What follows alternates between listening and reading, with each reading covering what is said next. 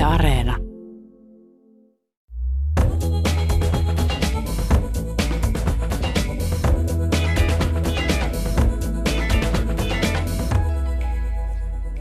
Suomen yhdestä tunnetuimmasta tekstiilitaiteilijasta Maija Isolasta on tehty dokumenttielokuva, jonka ensi ilta on nyt perjantaina. Ikonisen unikkokuosin luoja on osa kansallista kuvakieltämme. Millainen hänen filosofiansa oli suunnittelijana? Mitkä aiheet olivat hänelle tärkeitä? Millainen suhde hänellä oli työnantajaansa ja ystävänsä Marimekon luojaan Armi Ratiaan? Maija Isola on Leena Kilpeläisen ohjaama ja käsikirjoittama saksalais-suomalaisena yhteistuotantona tehty syvällinen henkilödokumenttielokuva. Kulttuuri Ykkösen vieraina ovat ohjaaja Leena Kilpeläinen, tuottaja Merja Ritola ja suomalainen tekstiilitaiteilija ja taideteollisen korkeakoulun emerittaprofessori Päikki Priha. Minä olen Pia-Maria Lehtola. Lämpimästi tervetuloa. Kiitos. Kiitos. Maija Isolan ura kangassuunnittelijana alkoi vuonna 1949 Marimekon edeltäjän Printexin palveluksessa ja kesti, kesti melkein 40 vuotta. Armi Ratia halusi ostaa Isolan ruukkuaiheiset mallit ja siitä se yhteistyö sitten alkoi. Maija Isola suunnitteli yli 500 kangasmallia, joista tunnetuimpia ovat unikko, kaivo ja kivet. Taideteollisen korkeakoulun emerittaprofessori Päikki Priha, mikä on Maija Isolan merkitys suomalaisessa tekstiilitaiteessa? No eiköhän hän ole siellä ihan ykkössijoilla, kun ajattelee ensinnäkin tätä pitkää uraa ja sitten tätä valtavaa mallistoa. Hänellä hän oli siis todella noin 500 mallia, joista edelleen, jos kävelee kaupungilla, niin voi vaikka bonga, tehdä bongauksen, että montako Marimekko Isolaa tällä matkalla löydän. Ja se kertoo jo siitä, että, että hän on ihan erikoissijalla siinä ryhmässä. Mikä on oma suhteesi hänen kankaisiin? No minähän olen ollut tämmöinen Marimekon äh, ihailija, koska Marimekon tehtaan myymällä oli koulu tieni varrella. Ja aina kun oli tämmöinen edes vähän rahaa, niin siellä sai ostaa semmoisen pienen tilkun jollain muutamalla kymmenellä pennillä – ja niitähän kävin sitten aina, aina niin kuin karkkikaupassa hakemassa. Ja näin sitten vähitellen keräsin niin paljon tilkkuja, että sain, sain tilkkutäkin tai tilkkumekon. Ja Marimekko oli jotenkin niin kuin aina se ykkönen, että jos vaikka ylioppilaspuku piti ostaa, niin sekin piti olla Marimekosta. Ja Maija Isola oli myös kuvataiteilija. Hän aloitti maalaamisen Norjassa, kun hän työskenteli ravintolassa tämän opin, kun katsoin tätä uutta dokumenttielokuvaa. Ravintolan henkilökunta osti kaikki hänen taulunsa. Ja Picasso-näyttely Pariisissa oli hienointa, mitä hän oli nähnyt. Hän työskenteli taidemaalarina 50 vuotta ja tämä hänen taiteellinen puolensa on jäänyt monelta kokematta. Miksi? Varmasti nämä kankaat on ollut niin, niin dominoivia ja niin laajalle levinneitä, että myönnän itsekin, että kun kävin kesällä Hämeenlinnan taidemuseossa, jossa oli sitten ihan erikseen näitä, näitä koko hallillinen, näitä hänen ää, maalauksiaan, niin olin jotenkin aika hämmästynyt, koska huomasin, että olen ihan uuden edessä.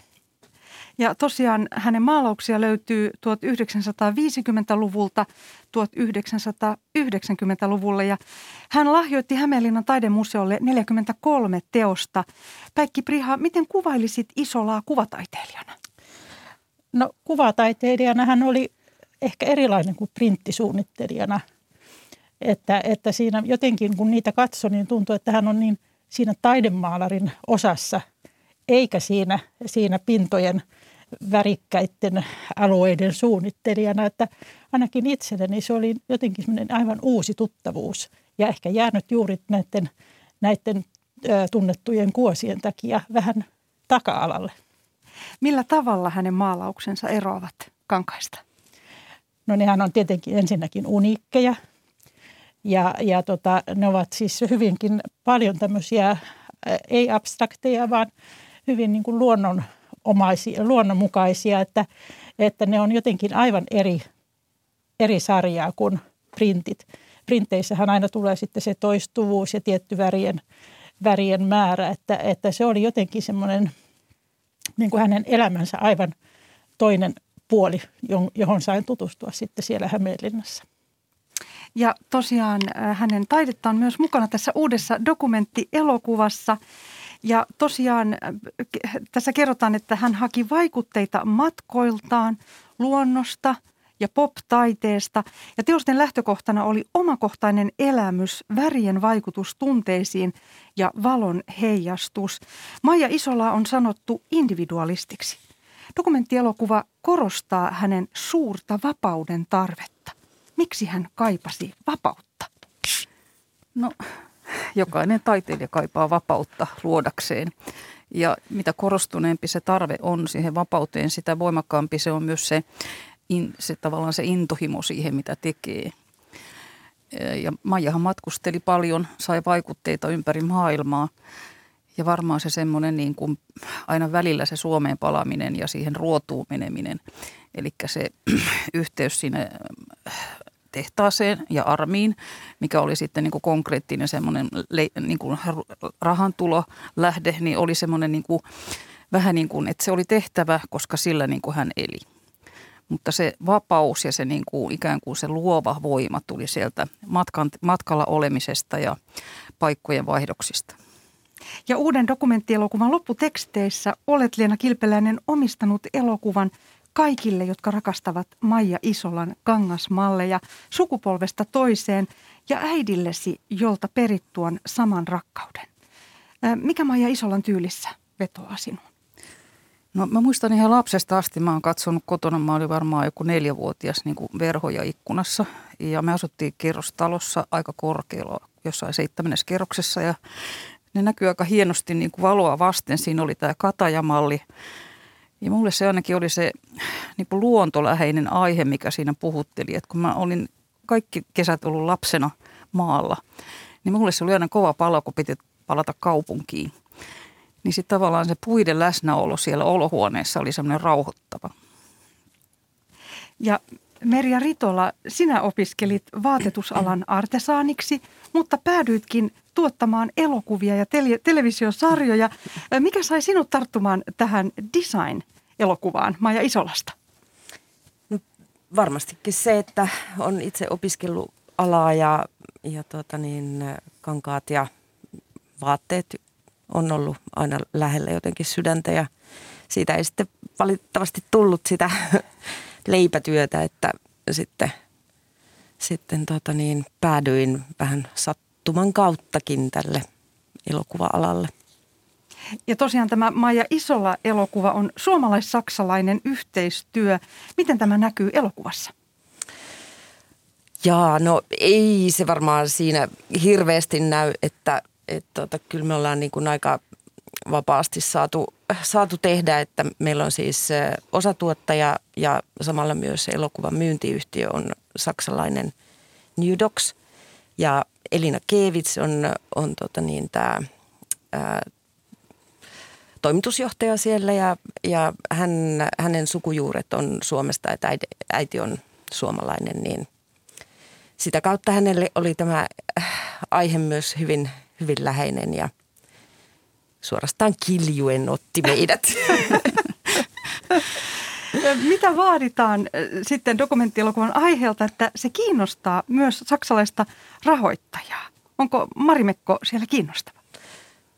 Kyllä he näkee, että se on kansainvälisesti merkittävä, merkittävä tota, tekijä ja osa syy varmasti oli nimenomaan, että – hän, hän meidät sinne myöskin otti ja meillähän on siis, tästä on tehty parikin lyhyempää versiota.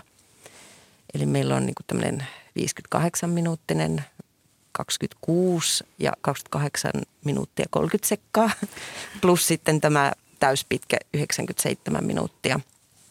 Ja nämä kaksi lyhyintä on tonne NDR Artelle myyty. Että se on ihan hieno homma. Ja, ja nyt ja meillä on uloskin jo. Niin, joo, mm. joo. Se itse asiassa marraskuussa jo meni siellä, siellä sitten esitykseen. Tai se on niin kuin VOD tai heidän niin kuin, niin kuin Suomessa Areena, niin semmoisessa palvelussa siellä. Minkälainen vastaanotto oli?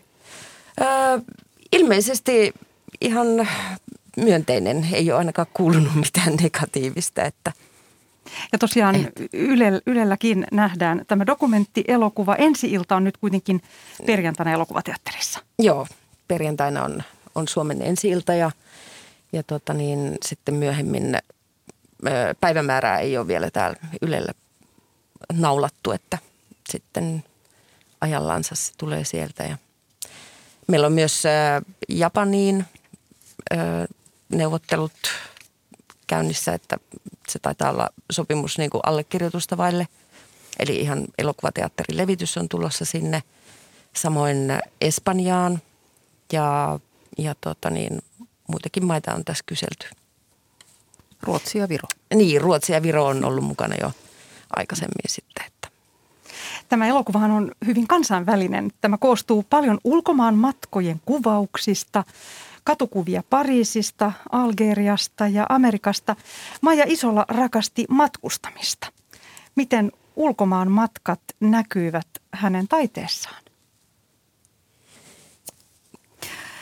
No jos ajattelee, mitä hän maalasi, niin hän seurasi hyvin tarkasti silloin 50-luvulla, niin kuin mitä muutkin maalasi. Eli se oli sellainen non-figuratiivinen tyyli – ja värimaailmalta hän oli äh, yllättävän synkkiä ja tummia, jos ajattelee, mitä hän myöhemmin teki.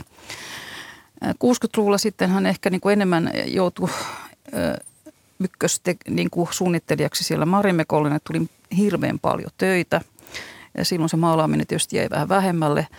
Mutta sitten kun hän maalasi, ne oli hyvin raikkaita ja niin kuin kirkkaita nämä värit, jotka tuli oikeastaan sieltä pop-taiteesta siihen aikaan – ja kun hän taas vaihtoi paikkaa esimerkiksi muuttaessaan Algeriaan, niin ne aiheet muuttu sitten siihen, mitä siellä Algeriassa näkyy. Miten hän se, se koki sen ympäristön, sen ö, luonnon. Hän teki hyvin paljon esimerkiksi kukkamaalauksia. Tosiaan elokuvassa on avoin haastattelu Maija Isolan tyttären taiteilija Kristiina Isolan kanssa.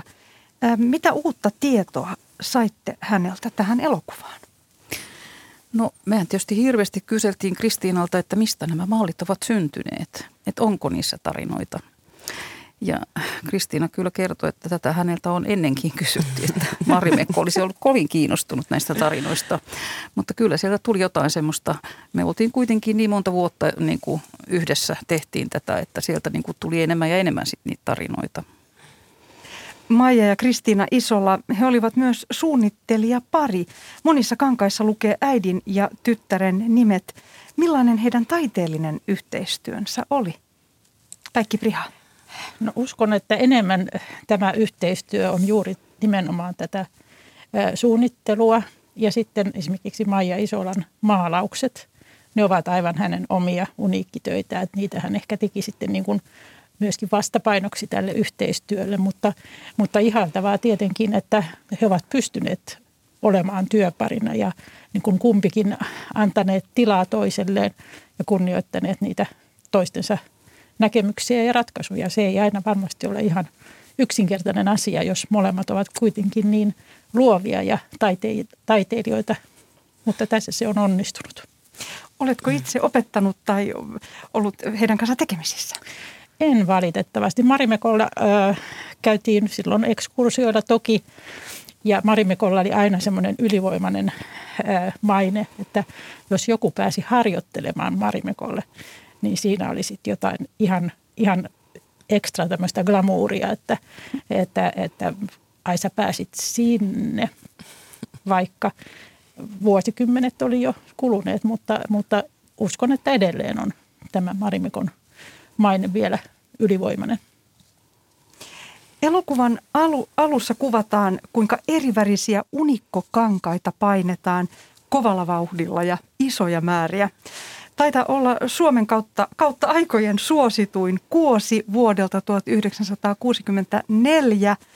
Sitten siirrymmekin Maija Isolan lapsuuteen ja hänen sanoihin. Hän sanoi näin, en koskaan ollut pikkutyttö, vaan tunsin olevani hevonen – ja muuttuisin hevoseksi. Hevosiakin löytyy myöhemmin hänen kankaistaan ja hänellä itselläkin taisi olla hevosia, eikö niin? Niin, tai ainakin siellä maatilalla, missä hän syntyi. Siellä oli hevosia ja hänen äitinsä oli ollut hevosten hoitaja ennen avioliittoa. Että se rakkaus hevosiin tuli sieltä äidin puolelta varmaan. Mille tämä hevonen on metafora, jos hän tosiaan pikkutyttönä jo tunsi olevansa hevonen? No mä luulen, että se kyllä liittyy nimenomaan siihen, että koska hän koki olevansa hieman niin kuin ulkopuolinen siellä perheessä, että hän oli niin kuin kolmas tyttö, joka syntyi ja maatilalla odotettiin tietysti poikaa kovasti, niin hän koki olevansa niin kuin näkymätön, että häntä ei huomata. Ja sitten ehkä se, se niin kuin mielikuvitusmaailma ja kuvitelma hevosen maailmasta oli niin kuin lähellä sitä hänen, niin kuin, että hän on poissa tästä ihmisten yhteisöstä silloin. Ja sitten jotenkin sellainen ehkä villi ja vapaa tavallaan luonnon kanssa yhdessä oleva. Ja tosiaan hevosvoimaa löytyy. Hän on todella ollut tuottelias. Kyllä. Tosiaan hän sanoi elokuvassa, että minua ei erityisesti huomattu. Sain olla vapaa, olin kolmas lapsi ja vanhemmat odottivat poikaa. Se oli pettymys. Elokuvassa korostuu useasti myös tämä yksinäisyys ja tyhjyys. Ja näin Maija Isolla on todennut, yksinäisyys, sitä en ole pelännyt. Se on määrän paikka, levähdyspaikka maailmassa. Sielu on vapaa kuin pieni lintu. Ja sitten tässä hän kuitenkin sanoi, että se välillä tuli tukkakupin reunallekin istumaan tämä lintu. Hän poltti paljon. Mm, mm. Kyllä, tupakan muodossa tuli istumaan. Mm. Mikä merkitys yksinäisyydellä oli hänen persoonansa muokkautumisessa? No ehkä se on tullut nimenomaan siitä, että hän on kokenut olevansa vähän erillään siitä perheestä ja on niin kuin hakeutunut sinne mielikuvitusmaailmaan. Mutta se on niin kuin tavallaan kuitenkin ollut se eh, hyvä asia siinä, että hän on löytänyt sitten sen taiteen niin kuin ilmaisukeinokseen siinä yksinäisyydessä. Ja jos mietitään, mulle tulee aina mieleen, kun mä rupean puhumaan Maijas taiteilijana se, että kun hän meni opiskelemaan taideteolliseen tähän taideteollisuusopistoon mm. siihen aikaan, niin siellä opettaja oli sanonut, että olet kyllä, että sinä niin kuin piirtää osaa, mutta taiteilijaksi sinulla on sopiva luonne.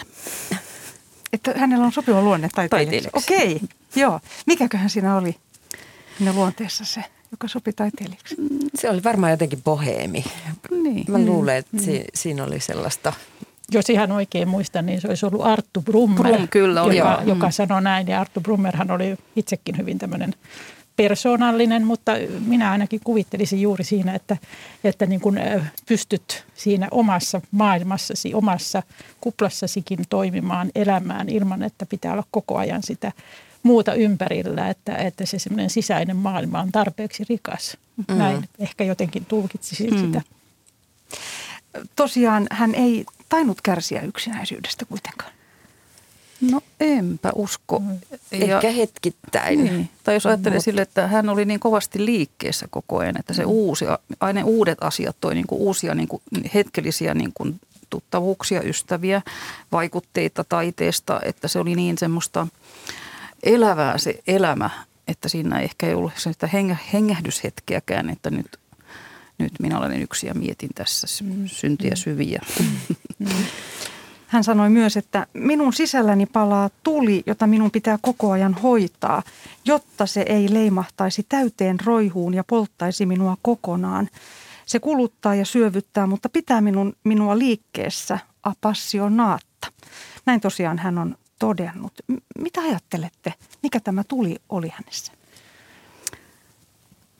No, ehkä se on juuri tämä tämmöinen niin kuin luomisen pakko tai tekemisen voima. Ihan samaa ajattelin Outi Heiskasen kohdalla näyttelyssä, kun mm. kävin, että, että hänellä on ollut tämmöinen sama, että kauheasti pitää tehdä, kauheasti pitää mennä, eikä pelätä.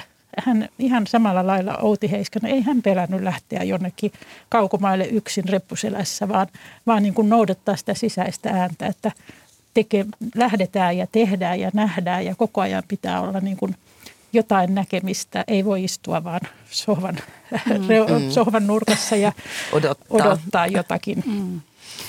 Rohkea ja avoin mm. maailmalle. Öm, oliko hän sitten epätasapainoinen? Oliko se hänen taiteensa edellytys? Koska teokset mielestäni ovat sitten kuitenkin hyvin harmonisia ja täsmällisiä. No en kyllä. Ei ollut tullut mielenkään, että hän olisi ollut jotenkin epä, epätasapainossa. Että päinvastoin hän niin kuin sai siitä liikkeestä ja matkanteosta sitä energiaa. Että se niin kuin, tavallaan siis se pysähtyminen oli varmaan silleen, että nyt se oli sitten se maalaaminen, mihin pysähdyttiin. Koska sitten se maalaaminen pysäytti sen kokemiseen ja se kokeminen siirtyi siihen maalaukseen. Ja sieltä sitten mm. ehkä myöhemmin malliin. Että kyllä tämä niin kuin ympäristö, maalaus, malli oli se oikea järjestys, miten hän niin kuin eteni.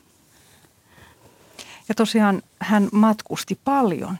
Se oli minulle yllätys, kun katsoin dokumenttielokuvaa. Hän matkusti junalla ja kävellen myös ja Pariisista Roomaan ja nukkui yksin Villa Borghesen puistossa ja oli ainoa nainen laivassa Sardiniassa. Eli onko tämä nyt suomalaisen naisen itsenäisyyttä vai uhmaa?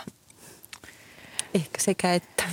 Niin ja sitten myöskin tätä samaa, samaa mitä juuri siis taiteilija Outi Heiskasessa ajattelin, että hän ei osannut pelätä. Ei hänelle tullut mieleen, että tässä voisi tapahtua jotakin kamalaa, vaan, vaan hän oli niin utelias ja niin, niin semmoinen nälkäinen nä- näkemään kaikkea, tapaamaan uusia ihmisiä. Että ei hän ensimmäiseksi ajatellut, että nyt tässä voisi käydä huonosti, vaan että, että nyt taas on jotain ihanaa uutta edessä.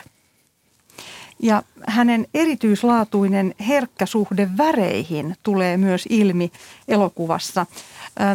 Tämä tosiaan tämä elokuva perustuu paljon kirjeisiin ja päiväkirjamerkintöihin.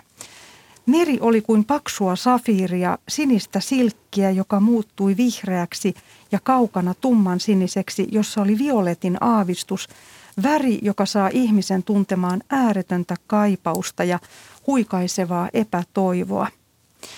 Ja hän tosiaan pohtii tässä elokuvassa myös ihmissuhteita ja millä tavalla ihminen on osa kaikkea.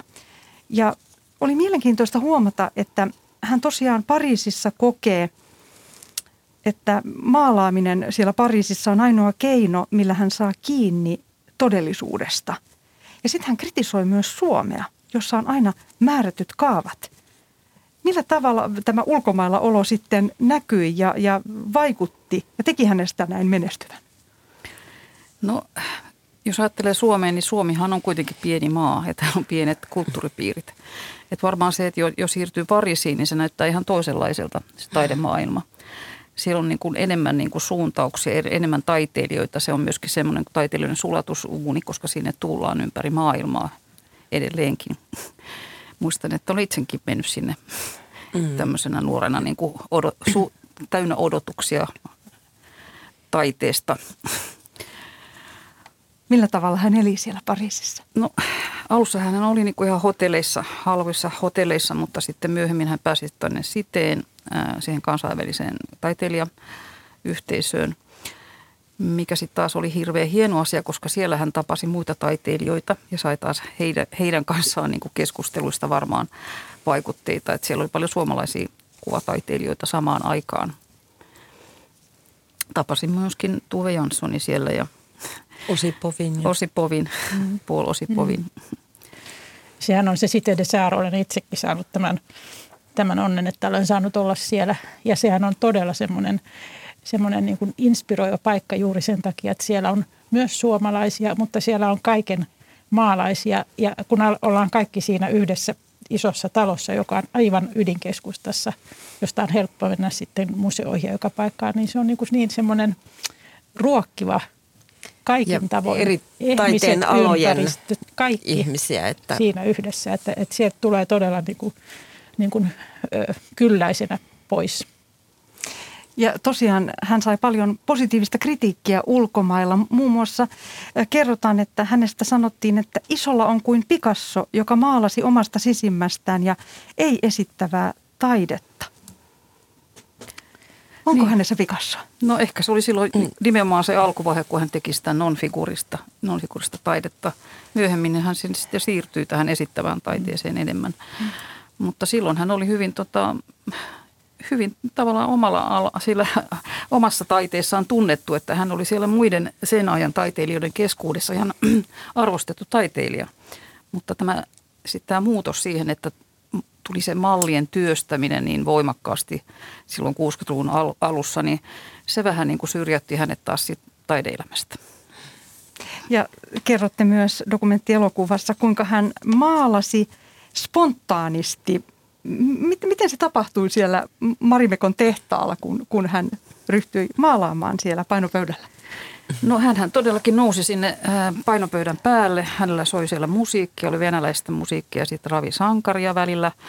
Ja hän seisalteen polvilleen, miten milloinkin, mitä kuvio tarvitsee. Totta kai täytyy välillä katsoa jostain kauempaa, että näkee mitä on tekemässä ja sitten taas mennä polville ja maalata. Eli se käden jälkihän on silloin hyvin vapaata, jos tässä on tämmöinen ympäristö. Mm. Ja se on varmasti myöskin ollut tämä ympäristö juuri siinä, että, että kun on siellä Siteiden saaressa, niin, niin on oikeus ja velvollisuus keskittyä siihen omaan luovaan työhönsä. Ja se on minusta hyvä, hyvä yhdistelmä. Kuuntelet Kulttuuri Ykköstä, jossa tänään keskustelemme Maija Isolan elämästä ja urasta suomalaisen tekstiilitaiteen uudistajana. Vieraina ovat Maija Isola, elokuvan ohjaaja Leena Kilpeläinen, tuottaja Merja Ritola ja suomalainen tekstiilitaiteilija ja taideteollisen korkeakoulun emeriittaprofessori Päikki Priha. Ja nyt menemme hänen filosofiaan. Dokumenttielokuva paljastaa ajattelijan – todellakin ihmisen, joka, joka, joka miettii syvällisiä asioita koko ajan. Hän oli aikaansa edellä, globaali mielestäni, monimuotoisuutta hyväksyvä ja käytätte myös sanaa profeetta. Millä tavalla hän oli profeetta? En ole kyllä käyttänyt sanaa profeetta. Ehkä hän itse käytti sitä siinä kirjeessä. no se voi olla. Joo, siinä Mutta, tuli, joo. Joo, kyllähän hän on ollut hyvin ennakkoluuloton, ottanut vastaan niin kuin erilaisia kulttuureja. Ei ole miten, millään, millään tavalla osoittanut, että me ihmiset oltaisiin jotenkin eriarvoisia. Ja hän oli myöskin hyvin voimakkaasti siellä mukana, kun oli Pariisissa nämä mielenosoitukset. Hmm. Ja hän oli mukana siellä katsomassa kaikkea, mitä tapahtui. Ja kyllä hänen sydämensä palo siinä mukana, niiden muiden ihmisten mukana että hän on kuitenkin ollut hyvin tämmöinen hyväksyväinen, lojaali, ymmärtäväinen, ei ole koskaan niin kuin katsonut olevansa kenenkään yläpuolella, mikä on musta ainakin hienoa, että jos taiteilija pystyy olemaan nöyrä. Ja sitä hän varmaan pyst- oli kaiken kaikkiaan. Aivan, ja myöskin se, että hän ei vetäytynyt tämmöisiin kammioihin tekemään sitä omaa, omaa työtään, vaan hän, hän saattoi sitä, sitä ideoida ja tehdä myöskin juuri tämmöisten erilaisten kulttuurien ja ihmisten keskellä, että, että koko ajan niin kuin se semmoinen ympäristön havainnoiminen ja muiden ihmistenkin kanssa, kanssakäyminen niin on ollut varmasti hyvin semmoinen hänelle ominainen tapa kerrotaan vähän kuuntelijoille, miltä nämä kankaat näyttävät, mitä niihin tulee, miten nämä virikkeet näkyvät näissä kankaissa? Tuleeko mieleen? No ehkä ne on aika, aika lailla jo niin kuin sitten matkan varrella abstrahoituneet, mutta juuri niin kuin semmoinen, ne on äärettömän jotenkin niin kuin semmoisia rikkaita, runsaita väreiltään. Semmoisia, ne ei ole tylsiä, kuivia piperryksiä, vaan semmoisia, että niissä on semmoinen – semmoinen voima näkyvissä ja juuri tämä, tämä väritys siihen aikaan, kun hän niitä teki, niin oli, oli aika poikkeuksellista ja myöskin esimerkiksi tämmöiset valtavan suuret kuviot, kun oli totuttu siihen, että kangas on semmoista pienen pientä sirppua valkoiselle pohjalle painettu, niin se jotenkin se, ainakin itselleni se värin määrä ja se, että mm. se koko pinta täyttyi väristä, että siellä ei ollut valkoista siellä täällä, niin oli semmoinen semmoinen uusi juttu, joka kyllä kolahti ainakin minuun siihen aikaan. Niin ja myöskin se vapaan käden jälki, että hän sekä piirsi, maalasi että painoi, että se tavallaan mm. moninainen tapa niin kuin tehdä sitä pintaa ja se tosiaan tämä niin kuin väre, kontrastivärien tai värien rinnakkainasettelu, niin sehän, hänellä oli hyvin rikas nimenomaan tämä maailma. Mm koska silloin vielä ainakin yhteen aikaan oli semmoinen, että, että oli niin semmoisia tiettyjä lakeja, että mitä saa yhdistää. Sininen ja vihreä ei voinut olla yhtä aikaa, varsinkaan ruskea ja musta oli aivan kiellettyä. Ja, ja omasta kokemuksesta voin sanoa, että äiti, äh, sisareni teki testin ja pani minulle sitten niin kuin eri värisiä, pani mustaa ja ruskeaa ja jotain ja kysyi, että sopiiko nämä yhteen. Minä sanoin, että joo. Ja hän meni sanomaan äidille, että, että päikki on värisokea. Mutta Maija Isolla, hän rikkoi sitten näitä lakeja. Niin. Joo, joo. Muutama teesi Maija Isolan ajatusmaailmasta. Olen poiminut elokuvasta nämä. Tosiasioiden kieltäminen on ihmisten suurin ongelma. Ihminen on pakotettu kehittymään johonkin päin kiertokulun kautta. Ja hän palaa usein luonnon metaforaan. Liike on vahvuutta, ei pidä olla pysähtyneessä tilassa. Tämä on jännittävä. Kyllä, koska se on, jos ajattelee, että mikä tahansa niin kuin luonnossa, joka, mikä pysähtyy, niin sehän taantuu. Samoin ihminen mm. taantuu, jos ei ole eteenpäin kehity tai niin kuin elä elämäänsä. Mutta mikä se tämä ensimmäinen metafora oli tästä, niin kuin, että ihminen on osa luontoa ja tämä luonnon kiertokulku niin kuin ohjaa ihmistä ja hänen on niin kuin pakko kehittyä siinä mukana. Niin se on minusta oikeastaan aika lohdullista, että hän sanoo, että meillä on mahdollisuus kuitenkin, koska me ollaan osa luontoa, mekin kehitytään onneksi. Kyllä. Kyllä, näin on. Tosiaan äiti ja tytär olivat myöhemmin suunnittelupari. Ja tosiaan tässä elokuvassa viitataan myös elokuviin. Esimerkiksi Fassbinderin elokuvat inspiroivat heitä. Esimerkiksi Lolassa oli Maija Isolan kangas ja Joan Donnerin elokuvassakin on, on Maija Isolan kangas. Millä tavalla nämä elokuvat inspiroivat heitä? No Maijahan oli aivan haltiossaan siitä, kun hän löysi Pariisissa elokuvan. Hän pääsi suoraan ranskalaisen uuden aallon niin kuin matkaan ja näki siellä kaikki semmoiset elokuvat, mitä Suomessa niin kuin sit nähtiin ehkä 10-20 vuoden päästä. Että hän niin kuin kyllä oikein hyvään aikaan oli siellä niin kuin Pariisissa niin kuin elokuvan, niin mäkin olen elokuvaihminen, niin siltä kannalta ihailen sitä hetkeä, kun hän pääsi sinne. Ja hän kirjoitti paljon tyttärelleen nimenomaan, että mitä elokuvia hän on nähnyt ja suositteli ja kysyi, onko kenties näistä listoista joku tulossa Suomeen. Ja tavallaan se elokuvamaailma oli varmaan sitä myöskin samalla sitä, että se auttoi siihen omaan fantasiamaailmaan syventymistä. Ja tosiaan Tarkovskin Solaris, sekin mainitaan, Freudin unikuvat. Millä tavalla nämä teokset ja nämä vaikutteet näkyvät sitten Isolan tuotannossa? No hän ehkä siellä ihan vanhempana jo sitten paneutui enemmän tämmöiseen niin kuin, äh, filosofiaan ja tämmöiseen niin kuin yleensäkin psykologiaan ja kaikki tämmöinen niin kuin mystiikka alkoi kiinnostaa. Että se näkyy hänen maalauksissaan, että siellä on semmoinen unenomainen tunnelma niissä maalauksissa, niin kuin hän itsekin kuvaa, että tavallaan se joku toinen uusi niin kuin taso, mihin hän pääsee, niin sieltä niin kuin näkyy ihan eri tavalla maailma. Ja tosiaan ei voi olla puhumatta tietenkään Maija Isolasta, jos ei puhuta Marimekosta. Hänhän tosiaan oli Marimekon ensimmäisiä menestyviä suunnittelijoita ja tosiaan täytyy sanoa, että hän siirtyi aristokraattisesta barokkikuosista avaruusaikaan. Tämä barokkikangas, siitähän täytyy ehdottomasti puhua. Päikki Priha, kerro barokkikankaan synnystä. No sehän on, jos sitä katsoo ihan kuosina, niin sehän on hyvin tämmöinen runsas ja rikas ja, ja tota semmoinen, jollei sitä olisi painettu sillä menetelmällä, kuin se on, jos se olisi vaikka kutomalla tehty, niin sehän voisi olla vaikka 1600-luvulla, mutta kun hän otti sen kuviomaailman sieltä ja toteutti sen, sen aivan uudella tämmöisellä käsinpainotekniikalla, niin siinä oli jotain aivan taas uutta – ja siinä oli niin kuin se viehätys myöskin, että, että, että siitä tuli niin kuin sitten taas semmoinen aivan uuden ajan tämmöinen kangaskuosi, joka on ollut kyllä erittäin suosittu. Ja, ja näkee sitä edelleenkin maailmalla. Tästä on hauska anekdootti elokuvasta. Joo. Maija oli tapana mennä sinne Armin työhuoneeseen. Hänellä oli paljon näitä rullia, missä näitä oli näitä käsin maalattuja äh, ehdotuksia malleiksi. Ja hän sitten levitteli niitä rullia sinne ja Armi oli tietysti hyvin tyytyväinen, mitä enemmän niitä rullia oli ja se oli semmoinen suuri spektaakkeli. Ja kun näistä barokkiaiheisista kankaista oli kyse, niin Armi oli vaan tokaissut, että sä kyllä Maija myyt mulle seurahuoneen, seurahuoneen tapetit. niin, vanhat tapetit. Kritiikkiä tuli.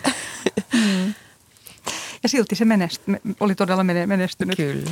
Öm, öm, tosiaan Maja Isola oli sitä mieltä myös, että sohva on paras ajattelupaikka, vaikka hän muuten oli kyllä paljon liikkeessä. Ja Armi Ratia ei suostunut hankkimaan sohvaa hänelle ja Isola sitten irtisanoi itsensä Marimekosta. Mistä tämä kertoo?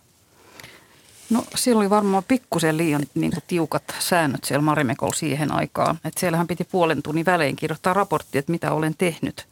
Mutta eihän tämmöinen niin luovalle ihmiselle sovi ollenkaan, koska hänen pitää saada ajatella. Eikä sitä voi puolen tunnin välein keskeyttää sitä ajattelua.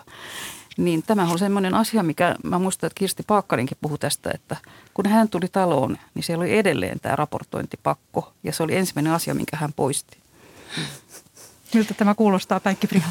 Kyllä, ihan samaa mieltä, että, että jos pitäisi tällä lailla toimia, niin siinähän menisi työn ilo. Että juuri se, että, että niin kuin luotetaan, annetaan mahdollisuus, annetaan vapaus, niin se on se paras, paras tapa sitten ruokkia sitä luovuutta ja, ja sitä työhalua. Maija Isolahan myös uskalsi uhmata Armi Ratiaa. Marimekon johtaja kielsi kukkakankaiden teon ja Maija Isolla ryhtyy sitten uhmakkaasti suunnittelemaan kukkakankaita, jotka sitten menestyivätkin ja Unikkohan on siitä todiste. Mistä hän sai ideansa ja rohkeutensa tehdä näin?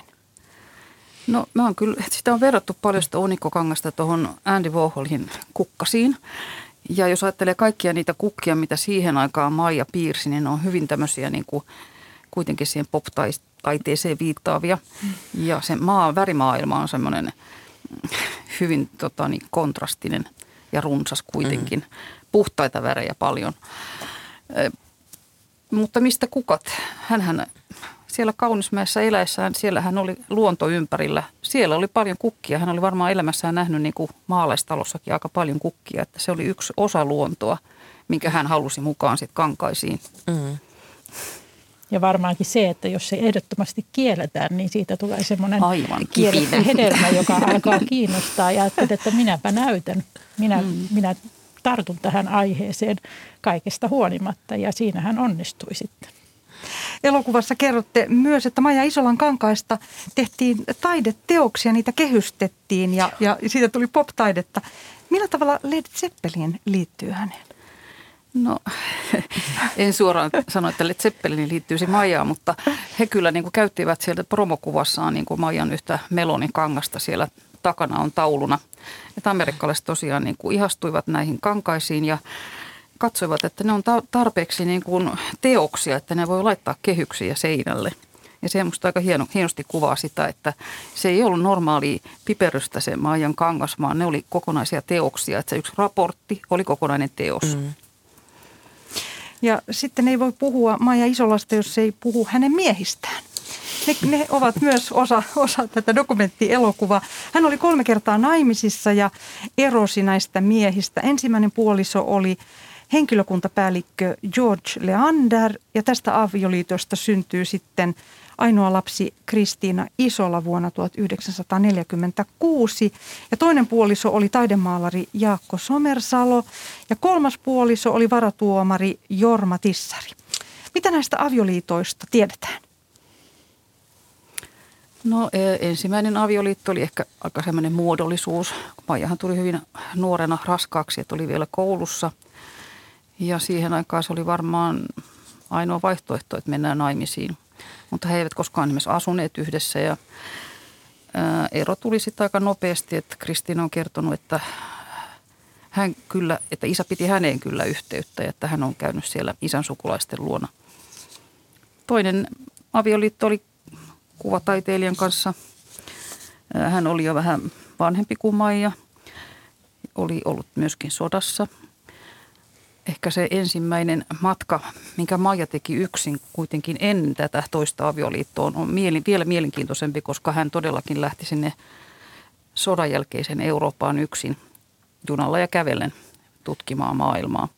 Ja sitten seuraava reissu oli tämän Jaakko Somersalon kanssa.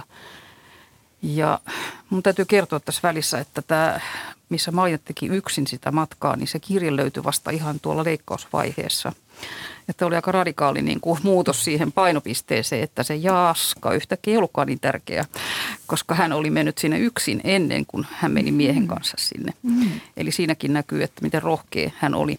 Hän oli hyvin nuori myöskin silloin, vasta 18-vuotias. Mm, sitten oli kolmas aviomies, tämä Jorma Tissari, niin se oli semmoinen ehkä pisin näistä avioliitoista. Hyvin semmoinen ehkä tietyllä tavalla Maijalle sopiva liitto, koska se kesti niin kauan. Että Jorma antoi varmaan paljon tilaa ja he matkustelivat paljon yhdessä, että siellä oli kuitenkin yhteisiä näitä asioita, mitä he pystyivät jakamaan. Mutta sitten se jossain vaiheessa ilmeisesti alkoi tuntumaan vähän tylsältä ja sitten mentiin, mentiinkin jo sinne Algeriaan. Kohta, kohta puhutaan näistä, tästä Algerian ajasta enemmän. Tosiaan hän oli sen Jaakko Somersalon kanssa naimisissa toisen taiteilijan kanssa ja Maija koki olevansa vain apulainen. Hän maalasi salaa tauluja, piilotti sängyn alle. Mistä tämä kertoo? No ehkä se oli se asetelma, että Maijahan ei ollut sillä saanut kuvataiteilijana, niin kuin, hän ei ollut käynyt kouluja, että hän oli taideteollisuuden puolelta. Ja Jaakko taas oli niin kuin häntä vanhempia ja hyvin niin kuin meritoitunut graafikkona. Eli siellä matkalla sitten toi Jaakko piirsi niitä graafisia töitään ja Maija sitten auttoi siinä niin kuin painotyössä, että hän ikään kuin oli se assistentti mm. kuitenkin. Ja se oli heidän valuuttaa, koska siihen aikaan tosi vähän sai rahaa mukaan, kun lähti matkalle. Että heille piti jollakin tavalla niin kuin kustantaa sitä elämistä. Mutta se tietysti jatkui koko ajan, että sitten kun tuli Suomeen, niin edelleenkin se Jaakko oli sitten se, joka maalasi ja Maija oli assistentti. Hmm. Isolla kritisoi avioliittoa. Mitä hän ajattelee? Mitä avioliitto tekee, teki hänelle? No ehkä se justiin, että hän koki sen niin kuin jollakin tavalla itseään niin kuin rajoittavana. Et, että se luova kipinä, mikä hänessä niin kuin kumpusi, niin se jotenkin alkoi surkastumaan ja se toisen ihmisen läsnä oli niin kuin jatkuva läsnäolo siinä vieressä, niin tukahdutti sitä omaa niin kuin paloa. Joo, hän, hän on hyvin avoin näissä kirjeissään ja päiväkirjamerkinnöissään. Hän osaa analysoida erittäin hyvin tunnetiloja. Kyllä. Psyyke hämärtyy toisen vieressä. Ehkä hän koki myöskin sen, sen kritiikin, että häntä, häntä koko ajan seurataan, hänen tekemisiään arvioidaan, niitä punnitaan, niistä löy- etsitään virheitä tai kiitosta ja, ja jotenkin kokee sen sillä lailla ahdistavaksi, että hän ei saa olla itsenäinen tässä työssä, mitä hän haluaa nimenomaan taiteilijana tehdä. Ja tosiaan näiden avioliittojen jälkeen tulee uusia rakkaussuhteita kuitenkin. Ja ne ovat polttoainetta hänelle taiteilijan työssä. Näin tämä keskustelu tyttären Kristina Isolan kanssa, siellä, siellä tulee, tulee ilmi. Miksi hän kutsui tätä ihmissyönniksi näitä uusia rakkaussuhteita? No sehän on, jos ihminen on rakastuu, niin se tuo niin paljon uutta energiaa ja näkee maailman niin kuin ihan värit kirkkaammin. Varmaan hän tätä tarkoittaa nimenomaan, että aina kun tulee tämmöinen rakastuminen, niin se hetken aikaa niin kuin valaisee maailman. Ja tosiaan hän sitten rakastui esimerkiksi Ahmed-nimiseen mieheen. Minkälainen suhde tämä oli? No Ahmedin hän tosiaan tapasi siellä Pariisissa. Ahmed oli siihen aikaan vielä naimisissa, amerikkalaisen, amerikkalainen vaimo oli ja se oli vaan semmoinen pikainen rakastuminen. Ahmed kyllä tuli Suomeenkin, he suunnittelivat yhden sarjan yhdessä, että Ahmed piirsi ja Maija sitten ikään kuin puhtaaksi piirsi, että siitä on olemassa niin kuin malleja. Mutta sitten heidän tiet, tiet erosivat, kun Maija lähti sinne Algeriaan, jossa sitten hän taas tutustui tähän Muhammediin – ja heille tuli tämmöinen pitkäaikainen neljä vuotta kestänyt suhde. Mutta siinäkin oli semmoinen ongelma, että Muhammedilla oli morsian ja hän oli odot, odotti vaan, että tämä morsia valmistuu juristiksi. juristiksi. Ja sitten kun tämä tyttö valmistui, niin sitten he menivät naimisiin ja siihen loppui sitten Maija ja Muhammedin suhde. Ja näistä ajoista niin kankaissa on paljon erilaisia eläimiä, kukkoja, kanoja ja hän tosiaan tässä dokumenttielokuvassa kertoo, että siellä kaikki eläimet rakastelevat ja ihmiset rakastelevat. Eli tällaista hyvin elinvoimaista taidetta. Kyllä, kyllä. Kevään tullessa. Tosiaan Maija Isolan kankainta löytyy myös monesta ulkomaisesta museosta. Miten merkittävä taiteilija hän on maailmalla, Päikki Priha? Kyllä hän on varmasti yksi näistä meidän tunnetuista tunnetuimmista Marimekko suunnittelijoista ja, ja todella niin tämä hänen kankaidensa ihailu myöskin ja arvostus niin on nähtävissä ihan yhtä lailla ailla Euroopassa kuin myöskin sitten USAssa esimerkiksi, että, että hän, hän on todella sen, sen kansainvälisyytensä ihan ansainnut, että, että me voimme olla ylpeitä, että meillä tämmöinen Maija Isola on ollut tai hänen työnsä elävät edelleen. Ja Marimekolla menee erinomaisesti. Kuinka paljon Maija Isolan kankaita on tuotannossa? Valtavasti. Mm. Siis kyllähän Vaatteissa on ollut viime vuosina niin tosi paljon ja tosi hienosti sieltä on otettu nyt niin kuin irti niitä kuvioita, mikä on ihan mm. uusi suuntaus. Että mm. Ja yhdistetty eri yhdistetty. kuoseja. Mm. Mutta Kesken. paljon siellä on niin kuin Maijolta tullut nyt taas mm. uudestaan tuotantoon. Mm. Mutta kun mä oon tuossa Marimekon kirppiksellä katon niin joskus niitä kankaita, niin tuntuu, että niissä vaatteissa varsinkin ne on ollut mukana niin kuin aika paljon niin kuin viimeisen 20 vuoden mm. aikana. Mm se on jotenkin semmoinen ajaton ja sitten tietysti tämä tuotteistaminen, että, että tämä unikko on, on tuommoisen kahvimuin kyljessä ja näin jopa tämmöisen rättisitikan, joka oli koristettu sitten unikko, unikkokukkasilla, että, että se on ihan rajaton ja ilmeisesti sitten tämä käyttömahdollisuus, kaikki nämä oikeudet, niin pystytään sitten hoitamaan. Että, että, mutta varmasti just tämä unikko alkaa olla semmoinen, että, että ei – että voisi mennä aina joka päivä laskea, että montako kunikkoa näin tänään kaupungilla jossain muodossa. Hmm. Metsänväkikangas on Kristiina Isolan suunnittelema ja Isolla kertoi saaneensa inspiraatiota vuonna 2008 Marimekon tuotantoon tulleeseen kankaaseen ukrainalaistaiteilija Maria Primachenkon kuvittamasta kirjasta. Isolla ei kuitenkaan tullut sanojensa mukaan ajatelleeksi tekijänoikeuksia.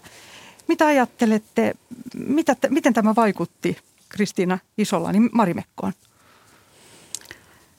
No eihän se varmaan positiivisesti vaikuttanut, mutta me ei, Kristiina on pyytänyt tätä anteeksi ja annetaan sen olla näin. Me ei oikeastaan haluta edes kommentoida sitä, koska me puhutaan Maija Isolan elokuvasta ja tämä elokuva kertoo nimenomaan hänestä ei Kristiinasta niinkään. Ja kangas on kaunis vihreävärinen metsäkangas. Ja ihan vielä palataan Maija Isolan lapsuuteen. Hän asui Riihimäellä. Minkälaisesta perheestä hän tuli?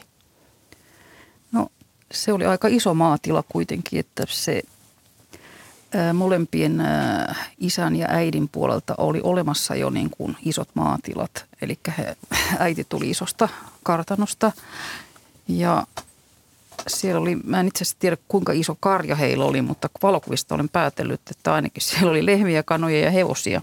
Ja hevosiakin oli aika monta, että ne on ollut hyvin laajat ne tilukset siihen aikaan. Että nythän se on hyvin pieni se Isolan tila, tai vaan se se itse päätalo on myyty pois jo parikymmentä vuotta sitten. Mutta kyllähän varmaan sai kasvaa aika semmoisen niin kuin maalaiselämässä, että oli niin kuin niiden eläinten kanssa koko ajan tekemisissä ja se oli varmaan aika hyvä lähtökohta.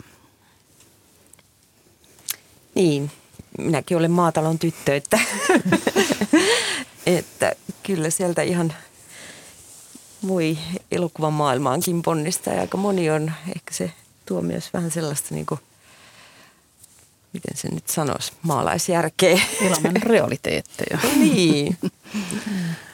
Ja varmasti tietysti tämä kaikki luonto siinä lähellä ja, ja, ja tämän ihmiset, eläimet, kaikki, niin on ihan toinen inspiraatiolähde kuin asua sitten jossain kerrostalon kuudennessa kerroksesta ja katsoa asfalttipihaa. Mm. Että uskon, että se ympäristö myöskin antoi hänelle paljon, koska hän oli selvästi semmoinen niin kuin altis imemään kaikkia näitä vaikutteita ympäriltään. Ja tosiaan ihan tuntuu, että hän tavallaan palaa siihen, kun hän muuttaa sinne Algeriaan. Et sielläkin on sitä vapautta, on eläimiä ja, ja hän, hän on kiinnostunut satumaailmasta ja biologian kirjoista.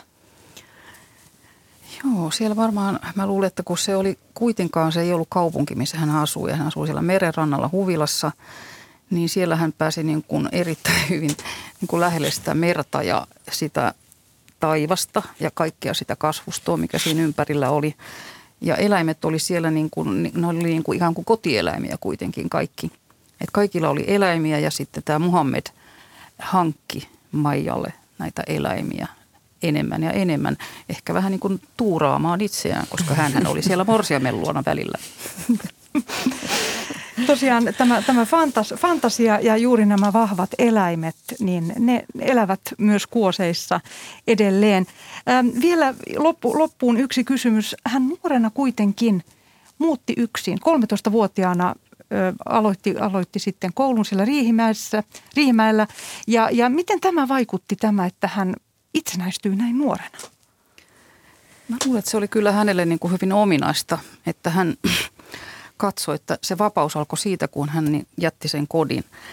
Ja hän sitten käytti kaikkia sitä, mitä sitä kodista tuli, sitä ruokatarvetta, niin esimerkiksi maitoa, että hän hyi, myi sen pois. Ja sitten sai niin kuin tehdä sillä rahalla niin kuin mennä elokuviin tai ostaa tupakkaa. Että hän aloitti sen itsenäisen elämän ja varmaan nautti siitä. Pääsi myös elokuviin tosiaan siellä Riihimäellä jo. Ja Päikki Priha, ihan loppuun vielä. Mikä on Maija Isolan menestyksen salaisuus? No se on kokonaisuus. Ne on nämä hänen kuosinsa, jotka ovat ajattomia, jotka ovat yhtä lailla raikkaita ja tuoreita tänäkin päivänä kuin, kuin 50 vuotta sitten. Ja tietysti tämä, tämä, että hän on saanut sitä huomiota, tämä on kaikki osattu niin kuin myöskin niin kuin tuotteistaa ja myydä ja, ja myöskin juuri kaikki arvaan, että tämmöinen filmi, jonka te olette tehnyt, niin on erittäin hyvä lisä tähän. Taas tulee uusia ihmisiä, jotka sanoo, että voi mä muistan, oi tuommoinenkin mulla ole ja tulee sellainen nostalginen olo ja, ja, ja sitten taas niin kuin Marimekko on taas niin kuin kasvonsa pessyt ja tuore ja raikas. Hienoa. Ja tosiaan se, mikä on kiinnostavaa, on, että opimme tuntemaan, kuka tämä designeri, kuka hän oli.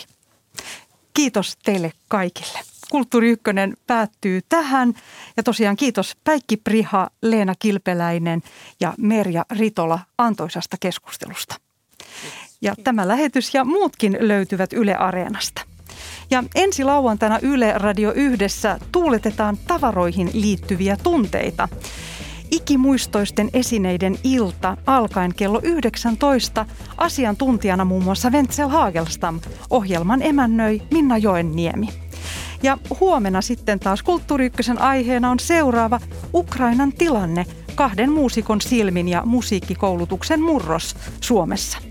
Ja huomisen suoran lähetyksen musiikkitalosta juontaa Pesa Kytöoja. Tätä lähetystä kanssani olivat tekemässä äänitarkkailija Joonatan Kotila ja tuottaja Olli Kangassalo. Kaunista tiistaita teille kaikille.